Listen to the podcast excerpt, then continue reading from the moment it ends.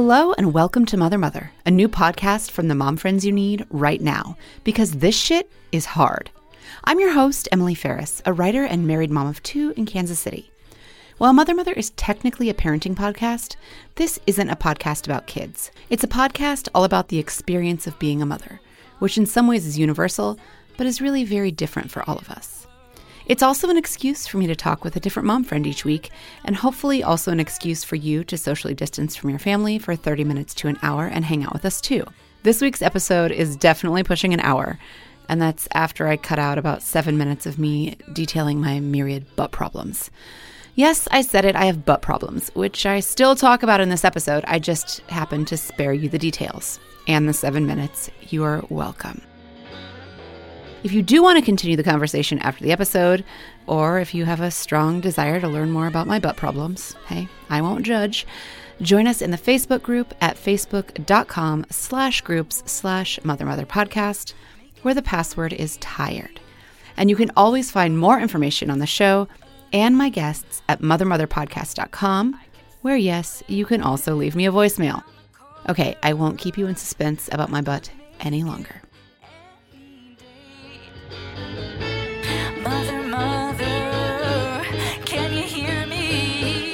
My guest today is Jennifer Sturridge Cummins, a Kansas City based mom of two girls and a third generation family practice physician. Uh, she describes herself as a nerdy introvert, just trying to figure things out day to day. And Jennifer is not only a doctor, she is my doctor. I'm so excited to have you here, Jennifer. Thank you. I'm excited as well. Really, I just brought you here to answer all of my personal medical questions for me. So get ready. Free visit. We're just going to talk about my butt for an hour. You ready to talk about my butt for a whole hour? Perfect. Yes. Before we get to my butt problems, I want to hear about your lockdown because you're a doctor, you're a family physician, Mhm. and you obviously had to keep working because healthcare did not come to a halt when did not. lockdown happened. Though I feel like people very much stopped their regular visits, as did I. so, what was your lockdown like? Did you start seeing patients remotely or were you still in the office the whole time? So mine was pretty unique actually. So I I do mostly outpatient, but like you, I also had a baby right at the beginning of the pandemic. Oh yeah, our kids are the same age. So you your two girls are basically the same age as my boys, like As yours. Yeah. almost 6 and almost 2. Um almost 5 and almost 2. But Okay, so, your older when- one's a year younger. Yes. Okay. Yeah so i basically all the crazy started coming out on the news right? And obviously in the offices we're sitting here starting to talk about okay what does this mean? How are we going to get people in here safely? Who are we going to see? How do we get switched over to virtual? which is something we've never really done. And all that had to be figured out but in the meantime i was to deliver about two weeks after all of the shutdowns were happening. And so I was listening in on the news and hearing that if you're positive when you deliver your baby, that they may separate you. That was so fucking terrifying. Even though I had my baby was 3 weeks old when we went into lockdown, I was like having postpartum anxiety for those mothers. right. I, I tend to be pretty non confrontational. And I was like, if someone tries to take my baby away, I might attack them. oh, I would. I would go Yeah. full on mama bear like don't you dare. right um so i again my situation was a little different as they were trying to shut down and get visits figured out and switched over to virtual i actually said hey i want to go home for two weeks because i don't want to be anywhere anywhere near anyone and so i can do virtual visits from home how, how does that sound so i did that basically was home for two weeks and then delivered and then went on maternity leave so I had a nice break away when all the chaos was hitting, but it definitely was not the maternity leave I had expected it to be. No. It's funny that you call it a break because you work in healthcare, so I guess in some ways it was a break for you, Yeah. and I felt like it was anything but a break. Like I like being at work would have been so much easier than being at home with a newborn baby and an I guess he was four, three. I don't even know. Like that with a- Yeah. a, toddler and a baby, like that was not a fucking break. It really wasn't. No. Um, I had it in my head, right? Like, so when I, you know, first got pregnant and didn't know that a pandemic would be hitting us, Only the CDC pandemic team would have known that, and they got Right. fired. So who knew? Who who, Who could have ever predicted this? we don't need them. I mean, No. just No, get rid of clearly- those- clearly those we're fine without them. Yeah, so I, in my head, I was like, I'll send my three year old to daycare a few days of the week. I'll be at home with the newborn. Um, maybe we'll sign her up for some classes during that time, like my oldest. And, you know, I'll have this nice balance between everyone. That did not happen. So we were all just stuck at home together. It was hard. And I'm not a stay at home mom person. Like, I'm very No, much a working mom. Like, I don't know. That's, I am amazed that women can do that because I am not good at it. I remember crying to my husband more than once and being like, if I would have known that I would have been a full time work at home mom and a full time stay at home mom, I never would have had children. I'm Like I love my kids more than anything, but if I if I would have known that that was my future, I Yeah. would not have had children. I just wouldn't Yeah. have. So by the end of maternity leave, I was kind of ready to get back to it, even in the midst of a pandemic. Were you terrified? Were you calm? Yeah, no, nervous a little. It was weird. I feel like when you are at home and isolating completely, because I mean, we really did. I I had a newborn, so we were not going anywhere. We took walks around the neighborhood. We stayed in our backyard. We didn't go to parks really or anything. I mean, we locked down pretty pretty significantly. Um, and so the biggest and weirdest thing was just to suddenly go back to work where you were surrounded by people again. Um, at that point, it was July. And so we had started to get more people back into the office. Um, for a while, while I was on maternity leave, our office kind of did the split thing where some people were in the office some days and then others were doing virtual some days and they just keep less people there. And that had kind of stopped when I was coming back. So really everyone was in the office again and we were just seeing patients normally and just that feeling of suddenly being around people again initially was weird I bet. but then you realized that oh i overall it's not you, you didn't have to completely isolate from everyone i mean we were in an office setting everyone was masked everyone was screened everyone you know it it was probably the safest thing you could possibly do at that time but Yeah, hospitals and doctors' offices at one point did begin to feel very safe. I remember at the beginning Yeah. Telling my oldest son, like, don't do any, we don't want to go to the hospital right now. We don't want to go to the hospital right now. Like anything. I'd be like, don't stand on that chair. Don't walk on the couch. Yes. Don't do anything. We cannot go to the hospital. It was terrifying. Yeah. And I think that's like anything, right? If you just don't do it for a while, it sounds, it's everything's really scary. And then once you start doing it again, you go, oh, okay, that's not so bad. That's a good point. I definitely like got shut in syndrome or whatever Yeah. it might like Oh, just I from being home all the time, locked in our house, hearing and reading news reports all the time. The idea of going anywhere was terrifying. Yeah.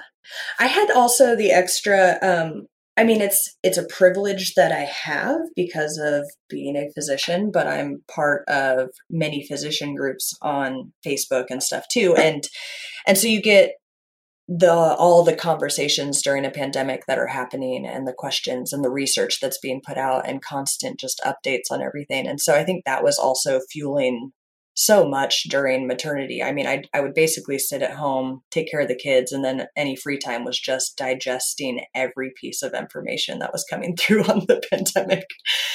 And it it got to be a lot. Um, and i'm still doing it. I'm still filtering through and trying to stay up but you just if you're working all day, you just don't have as much time to do it. So, Now, we had a few listener questions. So, this question is more about kids, but I'm going to frame it in with kids and COVID. Mhm. So, knowing what you know as a doctor in general, but also about COVID and COVID and kids, do you feel more anxious because you know everything, or do you feel like you're less anxious because you can step back and look at data and take a deep breath and be like, okay, we're we're okay. I think that differs for every doctor a little bit, honestly, and specialty and all that. Like, so I'm a family med doctor, so I see all ages, babies to 100 years old, and I think that helps me.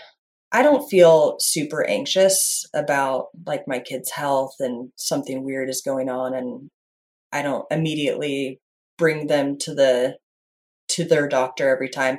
That being said, I'm also coworkers with their doctor, so you know I can text her if I need Oh, yeah. if I need anything. It makes it easier. But I think I'm less anxious because I can see it and usually can rational rationalize it. you know, Well, I remember I messaged you on Facebook, which I try not to do too often for medical questions because I don't want to take advantage of that and I should use the portal.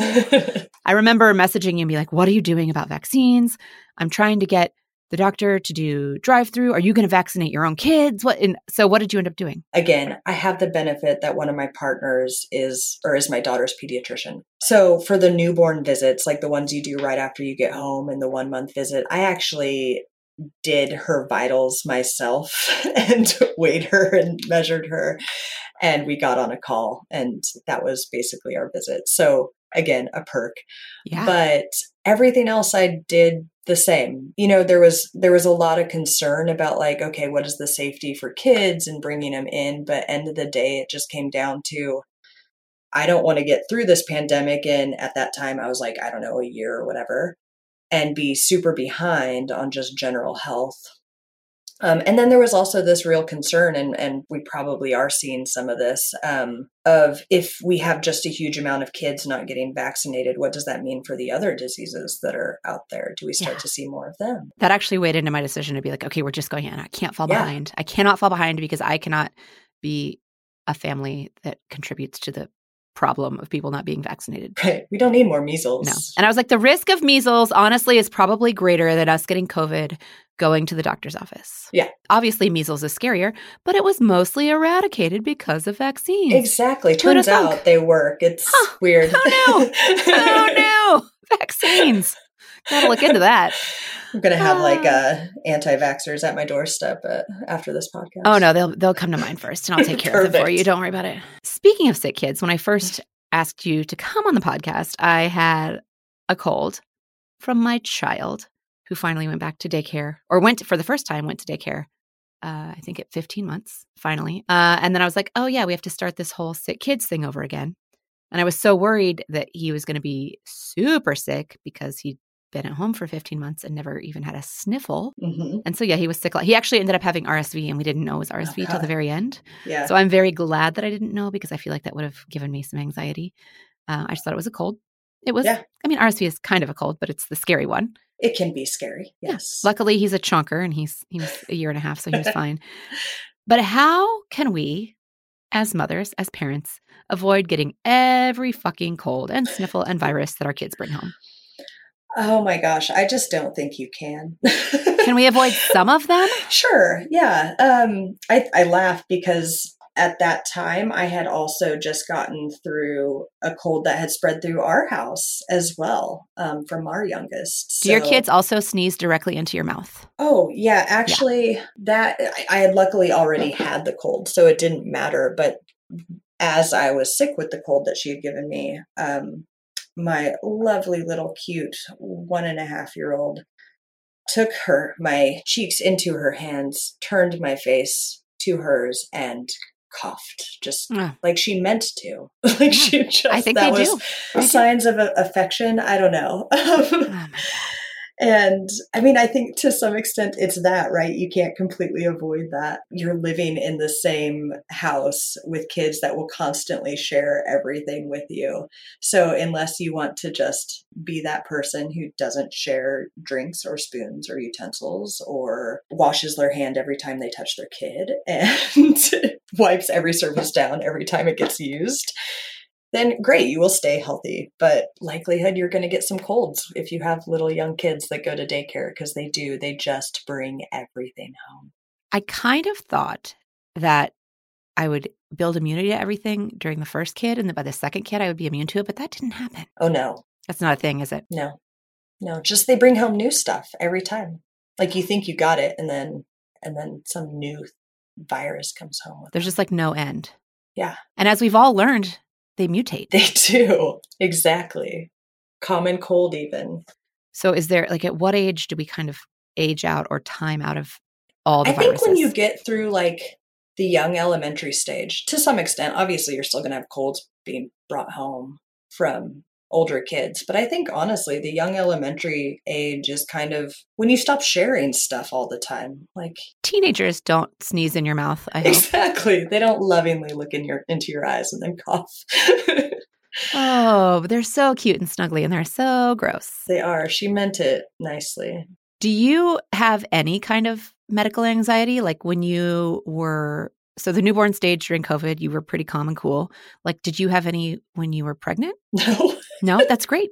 it is it is no i didn't um i think so again benefit of being family medicine i was also trained in ob at a pretty complicated ob hospital so i saw really scary things and i had actually very uncomplicated pregnancies so i didn't have a whole lot to worry about really.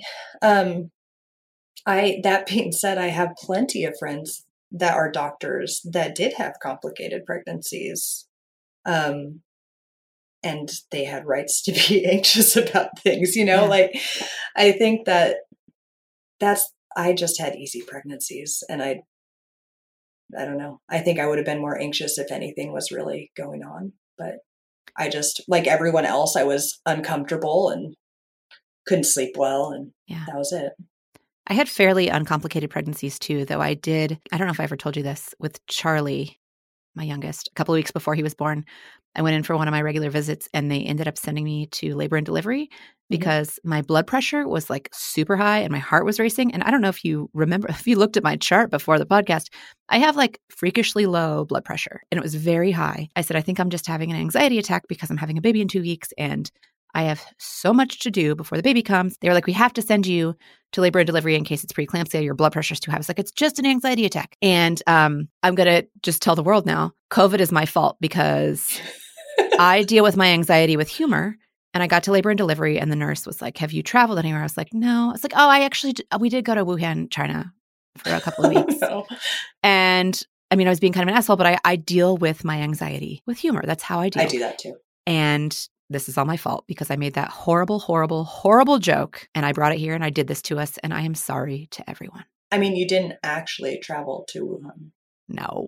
right? So I was just trying to, I know, but it you wa- did this. like, it wasn't- Like I shouldn't have used it as a punchline. I was just trying to, you know, lighten the situation. That's true. the The universe basically came back to punish you. well, the, the whole country, apparently, Yeah, the whole world, because of but you started it. Ugh, I, st- I started it and I'm sorry. I apologize to everyone. I will try not to be funny anymore. ever again.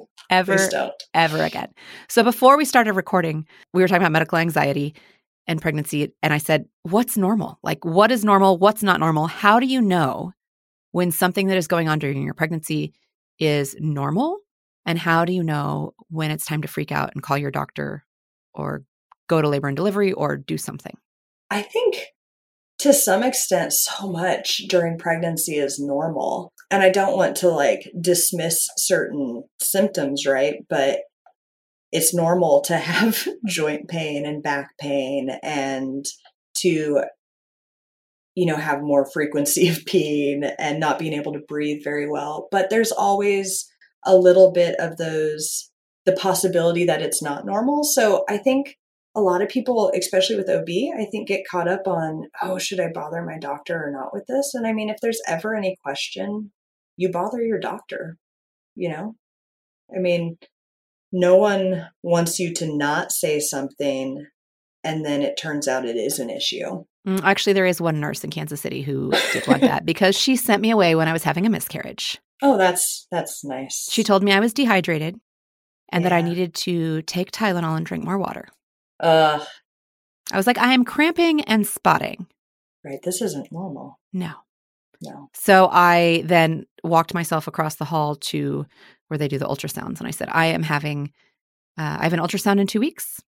You're moving it to right now. I am bleeding. And a wonderful ultrasound tech took me back and gave me an ultrasound and gave me the horrible news. I was like 11 and a half weeks or 10 and a half weeks Oh, or something. But I ended up switching OBs because of that nurse. Like, because of that. Oh Yeah. no, like the the staff is I mean, it's important. so important because you spend so much time with the nurse. Yeah, like you need to know, you need to know and like your doctor because you know they're going to be there when when you're delivering, hopefully, sometimes. Yeah. But the team is so much part of that. And it's like you want to trust your doctor. And we all Yeah. want to believe that all doctor, we know, we as a mother mother community believe in science and we trust doctors. And in general, we want to believe that all doctors are good doctors and want to do no harm. But there are, I mean, there are some bad doctors out there. There are bad There are. apples in every In everything. in every career, in every yeah, in every profession. Um, I think if something's wrong, it, it's partial. I'm sure doctors get annoyed with all these calls, and I know, having been a pregnant woman three, four times, um, that uh, pregnant women who are not doctors are full of anxiety. I am sure that we, as a collective, pregnant people, get very annoying. But part of a doctor's job, especially an OB's job, I assume, is to kind of ease your mind a little. Yeah, and I, I think they expect that, you know, like they know that this is a time where most women, unless they've done it five times, don't know what's going on with their body right now, and that's everything weird. Everything, everything is weird. It's so weird. Super weird. Um, and then nothing's ever really the same after. So No, it just, it just, I don't know, keeps on giving. Oh, I want to keep talking about that. Uh, we're going to come back and talk about wait. my butthole. But before we do that, we're going to take a break. Before we go to break, I have a very important question for you. What are you wearing? Um, I am actually wearing Target pajamas. Are they those stars above one that are really soft? Yeah, they are. Um, and it's like a matching like jogger pants with little cropped, not cropped. I'm 36. I don't wear cropped, but you know, a shorter sweatery shirt. I'm 39 and I do wear cropped, but only because my pants basically come up to my boobs. Oh yeah, no, same, right? Like my jeans, I have some sweaters that are pretty short, but that's yeah, my jeans are all the way up to past my belly button. So Are you wearing a bra? I am wearing a bra. That's that's big. Yes. I that's I was going to say that's been not a trend. Not a trend on the show. But you also have not been like working from home in your own filth for the last two years. in my own filth. Hey, no, actually, that is a perk of the pandemic to some extent, though. So in Family Med, we don't we do procedures in the office here and there, but nothing that you really need to be in scrubs for. But one thing that the pandemic brought us was that I get to wear scrubs on a more regular basis. But you're like pajamas. Yeah. Oh, yeah. No, it's super comfortable. You know, we had the whole time where we were like wearing scrubs. We'd get home, we'd strip down, shower, do all of that, and I'm not doing that as much anymore. But uh, but I'm not. I'm not taking scrubs out of the rotation anymore. My kid now wears a uniform, and I'm like, this is so easy. Everything's easy. I kind of have a uniform too. I have a little capsule wardrobe slash uniform now, and it is makes everything so easy. It is. All right, we're going to take a break, and we'll be right back. I'm hungry, I'm dirty, I'm losing my mind. Everything's All right, we're back. My guest is Dr. Jennifer Sturridge Cummins, who is also my doctor, but today she's everyone's doctor, the mother, mother doctor. I won't force you into that role in the Facebook page and tag you every time we have a question, but Right. No. but I'm very happy to have you here and answer uh, some listener questions that we have. I'm going to ask you a listener question, and then, as I've promised or threatened, we're going to talk about my butt. Okay. This listener question uh, this listener says, I'd like to hear about the magical trifecta of perimenopause, anxiety, and depression. Because we're all kind of getting to that age. oh yeah. Um, we still got some time. Maybe. Some of us. I know, I mean, the, the woman who asked this is a friend of mine, and I know she's a few years older than I am. So, and I'm 39. So she might be Yeah. on the edge. Yes. Perimenopause is basically this weird, awkward time before official menopause. And it lasts different times for every single person. So that makes it super easy to predict. Uh, menopause, like, so we consider menopause when you've basically had no period for a year. But perimenopause is that time leading up to that where your periods can just become irregular. And sometimes it's every month and sometimes it's every six months and then oh it's going to go nine months and then three months and all over the place and everyone does that a little differently and for some people that lasts just the year and then they just stop having periods and then other people that lasts like four or five years and then they finally stop having periods so during that time the symptoms can be all over the place as well And that's because of hormones. yeah. So basically, during that time, your hormones are shifting, your estrogen's starting to decrease. Um, and that leads to a bunch of fun stuff. Menopause sort of brings on, everyone's going to love this. So, weight gain, irritability, hot flashes, night sweats, Oh, God. maybe some hair changes. so I'm going to preface this though, because I actually read a study one time, and I don't, I don't have the link to it right now, but it was this interesting thing that looked at different cultures in menopause. Um, and I will say, I think we do a disservice to people in the United States with menopause. We we look at it in a very negative light, like, oh, it's menopause and I'm going to feel awful. But they looked at cultures that did that and and didn't necessarily support it and look at it as this good transition. And turns out the women experienced more symptoms in that culture. And then you'd look at cultures that had menopause and looked at it as a wonderful transition of no more periods and aging. And that was celebrated because aging is celebrated in that culture. And they reported less symptoms of menopause. Really?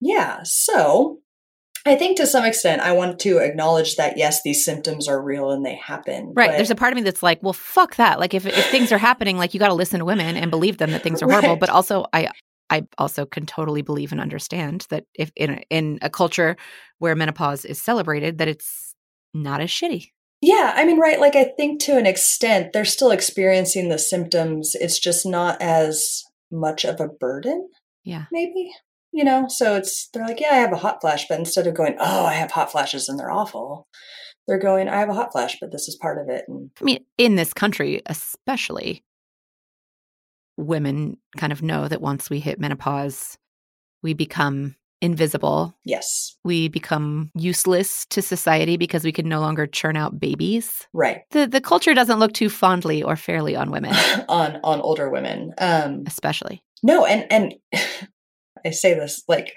older women in our culture, I think starts at like 30. Like I mean, yeah, I had it. My second pregnancy was a geriatric pregnancy. yes. Um it's funny, like just what we see in the media and everything else. It's yeah, I mean, this is kind of a tangent, but Oh, we love tangents here. right. So I I think the minute anyone shows aging in our culture, it's you're you are you're kind of cast off and put to the side. And so then anything that comes with that is just a reminder that uh you're old. Yeah. So basically to answer the, the listener's question, to go back to that, um, yeah, perimenopause, because of the shifts in hormones, can lead to a lot of irritability, um, which I think stems from anxiety and stress and things like that. Um, and just many people's anxiety and stresses tend to come out in anger and irritability. So Yeah. it's a common symptom. So when you're going through menopause and you're not of reproductive uh, viability anymore, do you go to your GP for this or do you go to your OB for this? You can go to either, actually. Okay. So wh- what about when you're in menopause or when you've reached are- are, you in menopause or do you reach menopause? Is menopause Hmm. like a period or is it a is it a it's a phase You and then have reached menopause and then you are a menopausal female. forever or then you become postmenopausal? That's sort of a gray area. So menopause is like a transition. Yeah. You become a menopausal female, but you never come out of menopause like you never you come die. out. No. You're just in menopause. you are or you're menopausal. in menopause or postmenopause. Yeah. I mean, I guess you could again, there's a gray area because it's different for every woman, but I guess you could specify postmenopause as the time where you really are not having any more hormone shifts. The hot flashes are gone. Okay. But that can happen pretty late for some Yeah. people. So so OB is OB gynecology. They are trained in all female related issues. So they will see women for this at any time. They also take care of women's health at any age. So you can go to your OB-GYN for that, but you can also go to your family med doctor for that too. So So I only, I don't even remember why I started seeing you, but I was like, I need a GP. And I needed a GP for something, and I can't remember what it was. But I never had a GP because I was in my mid 30s and I'd always, I had an OB. And so I went to my OB and I went and got my annual physical. And if I, you know, I had a miscarriage, I had a baby, I just never thought I had a need for a general practitioner. And if I needed a doctor, I went to a specialist and I guess I Mhm. was lucky because my insurance let me just like go to a specialist. Is that a problem that women see an OB and they don't see a GP? Um, I think early on, probably not. I think most of the screening, lab work, you know, pap smears, all of that stuff that's done is easily done through OB-GYN. They they absolutely handle all of that and they should and can. Um, I think where it comes into play is when other things start coming up, right? Like, oh, you start to get high cholesterol in your lab work, or people that have high blood pressure, or oh, thyroid labs are off. Some OB-GYNs will manage that for a while, but many start to go, I'm this isn't my arena. Go find a general practitioner. And I think that's usually when people get the transition over is something comes up or they are done having babies and then they go, wait, why why do I need to see my baby doctor? That reminds me why I came and saw you. Do you remember? No, was that the ADHD stuff? No, I went to Oh. a psychiatrist for that. For that first, right? Yeah. I had I was basically a grandpa. I had the gout. Oh yes, that's right. you did have gout. That's why I found a general practitioner because I got fucking gout in my knee. Yes, that's right. Yes, and in your knee, not even in like the normal joint. I don't I yeah, where do you usually get in your foot or something? You're like, yeah, your big toe is the Oh you know God. typical, but I had been abusing my body. I was um, getting my house ready to be photographed for apartment therapy, uh, and I will drop the link to that the to the home tour in the show notes. But I was getting my my house ready to be a photograph for apartment therapy, and I was just, I had just been diagnosed with ADHD, so I was like newly on ADHD meds. Which when you're first on them, it's like whoa, okay, I have energy now for the I got to do all the things. and then I was because I was working so much, I was eating a lot of like takeout Mhm. especially a lot of fried rice. I was just eating like so much fried rice. And then we went to a dinner party. It was just like meat and like heavy soups with cream. And she, my husband made like a foie gras thing that was on top of other meat. And I remember having this like very heavy, creamy soup. And I was drinking whiskey. And it was maybe not the next morning, but the morning after I woke up and my, I couldn't walk and my knee was on fire and in so much pain. And I was like, what is happening? yes. And then I had I went to urgent care and like you have the gout, and I was like, no way. you have gout, oh yeah, they call it gout. I call it the gout. I The think gout. because of Adam Sandler, maybe I don't know. the beatus, the diabetes. oh my god, I was kind of mortified, but now I can laugh about it that I had the gout, and that's why I finally started seeing you. And I'm so glad that I did. It it does. It is nice to have a doctor Mhm. who I can just like send. I try not to send them through Facebook. I try to use the portal, but to send a question or you know if I have a concern. And I am very proud of myself that. It was this last. It was last summer. Mhm. I actually just came in for a checkup Yes. to see you. But I do think that if you and I hadn't been Facebook friends and I you hadn't been popping up in my feed, I don't think I would have just like made an appointment to go see a GP yeah. because I wasn't going anywhere and I wasn't going to quote unnecessary medical appointments. Right. You know, I skipped my 6-week postpartum checkup because it was peak brand new COVID and even my doctor was like, "Yeah, please." She's like, "Yeah, if you're not having problems, do not come in." But I have never been great about just preventive care. And I know part of that is the ADHD. Like I don't I, I don't like to think about those things, but I know that women, mothers in general, Oh yeah. aren't great about this and we don't take care of ourselves and we don't go see a doctor just for a checkup even when everything seems fine. Right. I know some of us don't go see a doctor when things are weird, my butt, which we can talk about later. How do we fix this? How do we fix this problem, Jennifer? uh, start coming to your doctor. It's not that Seems easy. simple. No, it does. It's not. Um, you're not alone in that. No, you're absolutely right. Um, this is actually true for. I think I'm going to generalize and honestly say all people. So I know this is a a mother podcast, but honestly, most 20 year olds, like people in their 20s, don't see a doctor for a while. Oh, I didn't even have health insurance in my 20s. I was fine. I was invincible. Right? Like, so exactly. Like, you don't need to be sane. What are you going to do? And to some extent, there's not a lot we do, but you know, we check in, we make sure your blood pressure is okay, we make sure that everything else looks fine. Um, but I start to see people, I really do. I start to see people more regularly in their 30s because that's when people start to find their their uh, primary care doctors. And Most of them don't do that because they get gout in their 30s, though. No. I have people, you know what? You know what one of the most common things is and and I guess this is one of the benefits of some insurance requirements. Um most common things that'll bring people in a lot of the times for a physical is those wellness screens that you have to do for insurance sometimes. Oh, they'll yeah. bring in the like little biometric screening forms and they'll go, I need this for work. And I go, Great, glad you're here. It's like the physical you used to get in school. Like you had to get a physical before school every year. Right. Yeah. Yeah. So it it forces them to come in because they'll get some money off on their insurance. And Yeah. and then I get them, then I lock them in. Um, so uh, I mean, that's it, right? Like when it really comes down to it, if you're an otherwise healthy person, it's a once a year physical.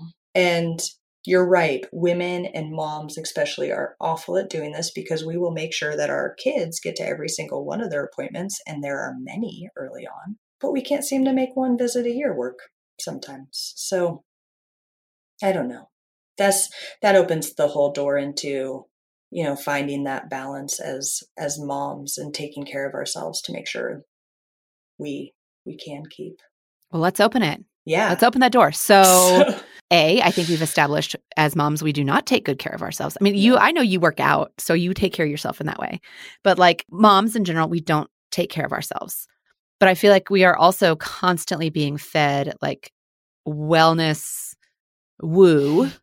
Mhm. But there are things that could qualify as like the good kind of wellness that we probably could and should be doing that we're not, like Yeah. going to our doctor, getting more sleep. yes. What now? Something you told me uh, a couple weeks ago when we were messaging is that most women know exactly what they need to do to be healthy or be well, and I, I feel like I could write a book on how to be healthy. Yeah. I'm not. I can't do any of it for myself. exactly. No, so yeah, when you asked me to come on, you kind of said, you know, and we could talk about like wellness and, and moms. And I just kept thinking about it. And I think to some extent people go, okay, wellness, well, what are you supposed to do for that? But I think I said back to you, everyone knows what to do, right? Like we should all be exercising and eating better. And in reality, though, that doesn't happen. And and yes, I work out, but it's not consistent. Um, I mean, I'll go two weeks, three weeks, four weeks, sometimes not being able to get a workout in because it just doesn't work with the schedules. Yeah. And then I'll go two, three weeks with doing it a couple, two, three times a week, and and it's great, and I feel better. Um, Oh, I always feel so good when I exercise like once every three years, but I'm like, oh god, like it's such a pain to get there to like put on workout clothes and so I've had so many conversations with women about that, right? Like they come in and they go, I've gained weight, I just don't know what to do. And and to some extent there's so there's not a lot to do if you can't make it work. And essentially it's just not fair. But society is giving us all these ways that we can Oh yeah. you know, take this, do this, enroll in this, buy this, MLM this shit. Oh yeah. So none of that works. Don't buy it. End of the day. I know. I tried them all in my 20s trying to get skinny. It right it's no no it's a waste of money yeah let's see where to start so okay the number one conversation I'll, I'll get i'll you know i'll be asking women and i'll go okay you know what do you do for work? How many kids do you have? What do you do for your free time? And then one of my questions during a physical is are you doing any exercise? And i kind of laugh when i say it because i just ask them about everything they have to do. Yeah. and then I go, in reality, I'm completely with you and understand if you say none, because that is most of my time as well.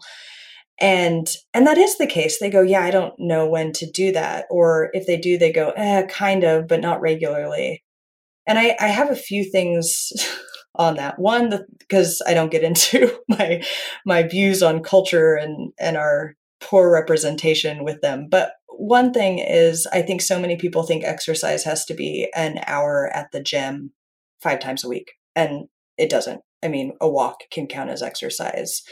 Dancing can count as exercise. Moving with your kids can count as exercise. Like, it just has to be movement of some kind. And I think we get caught up because of what we've been told exercise is supposed to be. And what we're supposed to wear. Yeah, right. Like, yeah, that you have to have like special clothes to do it. Yeah. I don't know.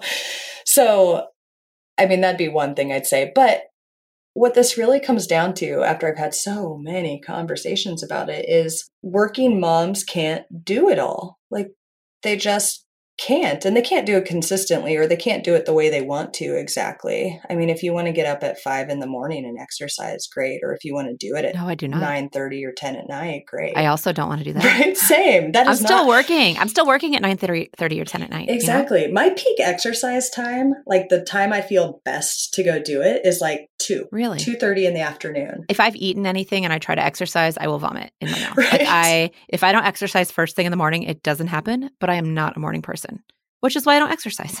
That's why it's like just enough after lunch to be able to make it happen. Yeah. But that doesn't happen all the time. I mean, most of the time I'm at work, I've been able to like finagle my schedule a little bit to make that happen some. But most people can't do that. Of course they can't. So I think we've done a disservice by labeling this have it all mentality. Like I can be a working mom and be healthy and take care of the kids and make sure my house is clean And get along with my spouse. and and like my spouse, right? Like it's it's not reasonable. And even from the husband side, so like we had this idea, you know, of these these husbands that were off working um, and had it all. They got to have the family, they got to have the job, but it's because they had a wife at home doing all the other stuff, or a Yeah. spouse at home doing all the other stuff.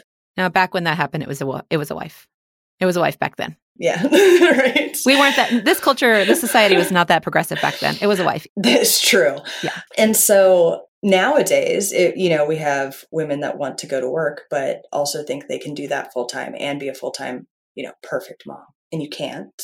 And if you ask the husband to start taking on more roles, which many do, and my husband honestly is great at it, but in order for him to do that and take on more roles, he's also had to sacrifice some of his work time. Same in my family. Yeah. Yeah. So this whole mentality of what it used to look like to have it all, I think is very different. And we need to start embracing that. I think we all need a full time nanny slash housekeeper. Yes. That would be lovely if we could, you know, all just afford a nanny and housekeeper. it's I mean, so that's the whole other side, right? Like I have conversations with with moms and parents that absolutely could make changes and ask for the help and bring that on board. But then I have plenty of moms that can't. Yeah. Look, know, if I could afford it, I, w- I would. Yeah. Absolutely. Yeah. Absolutely. Um, I want to make sure we have time to talk about my butt, which I keep threatening. But you do keep threatening it. but before we get to my butt, sleep or exercise, pick one for moms so we don't die. Oh, God. Like if we have to pick one, is it getting enough sleep or is it exercising? exercise. Okay. I'm going to pick exercise. Okay. Why? I mean, yeah, okay. So exercise. Because Um, it'll make me sleep better. well, right? Yes, to some extent. Um, mostly because yeah, it it allows your body to function, metabolize, do everything it's supposed to better. The argument, the other argument to that is so does sleep. Oh, Um, but if it's between getting like six hours of sleep, like if you were saying, "Oh, I only get two hours of sleep a night," well, okay, you got to prioritize sleep. sometimes it's three or four. You got to prioritize sleep in that regard. Then. I know. but if it's like I get six hours of sleep, but I don't exercise at all, well, start exercising. You need to prioritize that. Okay. So first, I should start getting six hours of sleep minimum. Yeah. Then prioritize exercise. Sure. Okay. I can work on that. Can I? Yeah, I was going to say, can I give two goals? I don't know. No, I said pick one. I know I'm breaking the rules. There's so much I wanted to talk to you about, which I feel like we're not going to get to because we have to talk about butts now. Okay. It's it's time Bring to do it butts. on. It's time to do butt stuff. Time to do butt stuff. whatever, whatever you're into. I am not into butt stuff because of all of my butt problems. Okay. Right. Okay. Okay. Nobody ever talks about their hemorrhoids. No. Nobody talks about their fucking hemorrhoids. I have had hemorrhoids since I was like 14. Well, I've had butt problems since I was 14. I've had hemorrhoids, I don't know exactly how long. And I think they might be related to the Accutane I took in my early 20s, maybe. Hmm. I don't know. Hmm. Um, but I've had hemorrhoids for a very long time.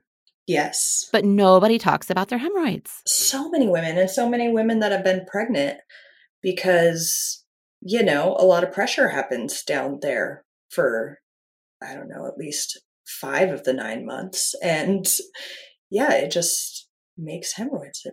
Basically, so if, for people that don't know, hemorrhoids are like um, essentially like varicose veins of the rectum. So they bulge out, but they can get like really painful, and sometimes they can get like what we call thrombosed, which is like a clot kind of in there. And if they're on the outside, they're really painful. Um, Oh, I know. And yeah, painful, itchy, uncomfortable, everything, and can take weeks, two weeks to like go away, and then they'll come back, and then they'll go away. Um, you don't always have to have them cut, but some do because they just won't go away on their own. They're rough, and you're right. No one talks about them. It's funny because I'll have I'll have women come in and they'll be like, "So I have this thing." Near my rectum and it's like a bulge. I'm like, oh, you mean like a hemorrhoid? They're like, oh, is that what that is? I'm like, yes, yes, it is. Um, as far as preventing them, and I think this is the other issue. So even before pregnancy, like you mentioned, having them at like 14, right? And I think actually a lot of women start with issues earlier too, and then they just get exacerbated with pregnancy. Women tend to be more prone to constipation than men are. Why? I don't know fully. I think there's a lot of things that play into that. I think some of it is like IBS symptoms, like you get stress and anxiety that feeds into IBS. And then for women, that tends to lean more towards constipation. Oh, because we're forced to internalize all of our emotions and not deal with them? Yeah. yeah, to some okay. extent. yeah, right? just checking. Um, I also think, right, like we kind of have this mentality of like women don't poop or like they're not supposed to. Yeah, we don't poop. We don't have hemorrhoids. We don't get the gout. We are sexy, gorgeous, clean angels. Always. Um, so like talking about, you know, healthy bowel movements as a teen never happens. No. And so, and then God forbid you go poop at school or you go to, you know, I don't know, like, No, I know. I can poop anywhere now, but I could never. I remember going to camp and setting an alarm like three or four days into camp so I could get up at two or three in the morning and go poop yeah. because I couldn't poop when anybody else was around. And I think that's it, right? Like men, basically it's just they talk about poop and farts and all that from like little on and oh, it's just something they do. And of course they're regular and Yeah. sometimes they go twice a day and you know like all of these things and women were like oh i can't talk about how i poop you know Because then we'll be unattractive to men yes and then we're worthless. right i think to some extent women develop unhealthy bowel habits early on which then leads to constipation which then leads to hemorrhoids which gets worse over time Holy shit. I never made that. That's, I never made that connection, but I could not poop around anyone ever. yeah because they might hear you they might I hear know. And girls don't poop. yeah Oh my God. Like, this is a mystery of the universe you just unlocked for me. I hope it helps others. And I hope parents will talk to their daughters about healthy pooping habits. Talk to your daughters about poop. When you're talking to your daughters about their bodies, talk to them about poop. Oh my God. I wish somebody would have talked to me about poop. At some point in my life, I like, got over my poop fears. Yes. And we are very open with our kids about pooping when they're babies, we would like bring Right. them into the bathroom with us because you can't leave a baby. No. You know, they're, they'll kill themselves. And so they were always in the bathroom with us when we were pooping. And I feel like that is part of the reason my older son potty trained at like 22 months because because we're Yeah. so open about the bathroom. this is how you do this. yeah. But when I was growing up, I've actually never heard my dad fart ever. This is amazing. Really? Yeah, never. And when he pooped, he, I mean, my parents divorced when I was three, so I was only there like every other weekend and then in the summers and holidays. But like when he pooped, he would run the bathtub. So if he went to the bathroom and started the bathtub, I knew he was pooping. So he would run the bathtub so no one heard him pooping. And I have never heard him fart. Huh. Yeah. This is interesting, right? Like, I kind of want to dive into what were the messages he got. Well, his dad was a minister, so I'm sure pooping was sinful. we're going we're going way we're going way off track here. we are. I had to get the butt stuff in. So, can you like send a message to women about their butts? Like, a other than talk to your girls about poop. talk to your girls about poop. It's okay to poop. Give us all some some words of assurance or statistics about our butts, please. One, talk about it because everyone actually deals with it to some extent. I actually have a lot of conversations about poop during my days, and everyone's embarrassed about it that brings it up. And so stop that. Stop being embarrassed about it because it's pretty normal. We all do it. Uh, two, because this is also my issue hydrate. Like, I am awful at drinking water Same. but I mean, we need a lot. So, you know, 60, 64 ounces or something of water a day. It's, I don't get near that. Um, but we need to hydrate and you got to eat well. You got to eat your fiber, right? You got to get normal bowel movements. And if you have normal bowel movements that pass easily, then you'll have less hemorrhoids. Okay. And we are not we are not alone. Like most women, Many women, I don't know if I can say most, but many, many. many women, and most most people who bear and have children oh, yes. have. Have dealt with something around their butt. I think we should all just start talking about our butts more often. hmm I think I should do a whole episode on hemorrhoids and butt health. yes. I'm going to do a whole episode on butts. I'm trying to write like I'm just thinking of all the questions that might come your way with this. Oh my god, I should do it and I should have I should do like half of the episode dedicated to listener questions cuz usually I don't do that. Today was the first time I invited people to ask questions for my guest. So there might be a butt episode in our future. Didn't weren't you supposed to do like a, a boob episode too? yes, that's that's coming. Yeah, so like just kind of go through the body. Yes. I don't want this to end because I feel like I have so much more to talk to you about, but I feel like we should wrap it up. One final piece of advice for moms, just like one thing that we can all do so we don't die in 10 years of overworking ourselves and not taking care of ourselves. What is one thing that you would tell mothers right now to be healthier in an actual medical sense? I feel like this is very cliche, but my number one would probably be ask for help or ask for time. Ooh, Yeah, I think more than anything, we want time, yes. which can be given to you in so many different ways. So, you know, just find that. Like identify where the need is and then ask for it or demand it to to an extent. You know, like other people get to do that and women aren't good at that. So if you need the time, if you know, you know what, I feel better when I exercise, then you go, I'm carving out 20 minutes 3 times a week to do that, then you got to demand it. Like this is this is what I need for me. That's great advice. Dr. Jennifer Sturge Cummins, thank you so much. I will come see you soon because I just want to keep talking about my butt. Perfect. Ha! And you have to. I can give you I can give you more personally curated information about I'll be your I'll pull my I'll be like, look at look at this thing. Look at this thing in my butt. Right. Look at my butt. exactly. Jennifer, thank you so, so much. I'm going to come see you in person soon Okay. and we'll continue this conversation about my butt and its myriad problems. I am very much looking forward to to uh, more butt talk with you, more butt stuff. I I cannot wait. Thank you so, so, so much. And we'll talk soon. Mother, mother, are you listening? Isn't Jennifer great? I am so glad she's my doctor. As I mentioned in the intro, I did have to cut out a lot of our interview for the sake of time, but if you want to continue the conversation, join us in the Facebook group. It's the Mother Mother Podcast Facebook group. You can find it when you search or go to facebook.com slash groups slash Mother Mother Podcast. And the password is tired. Anyway, thank you so much for listening to Mother Mother. If you're loving the show, please, please, please, please, please tell your mom friends, either on social media or in real life. And please also rate and review Mother Mother on Apple Podcasts or wherever you are listening. The more people listen, the more time I can spend creating great episodes for you. And I really, really, really want to hire an editor since I just accepted a full time job and I'm writing a book. And I've been staying up until 3 a.m. on Mondays prepping episodes, and you just heard my doctor tell me I need to get more sleep.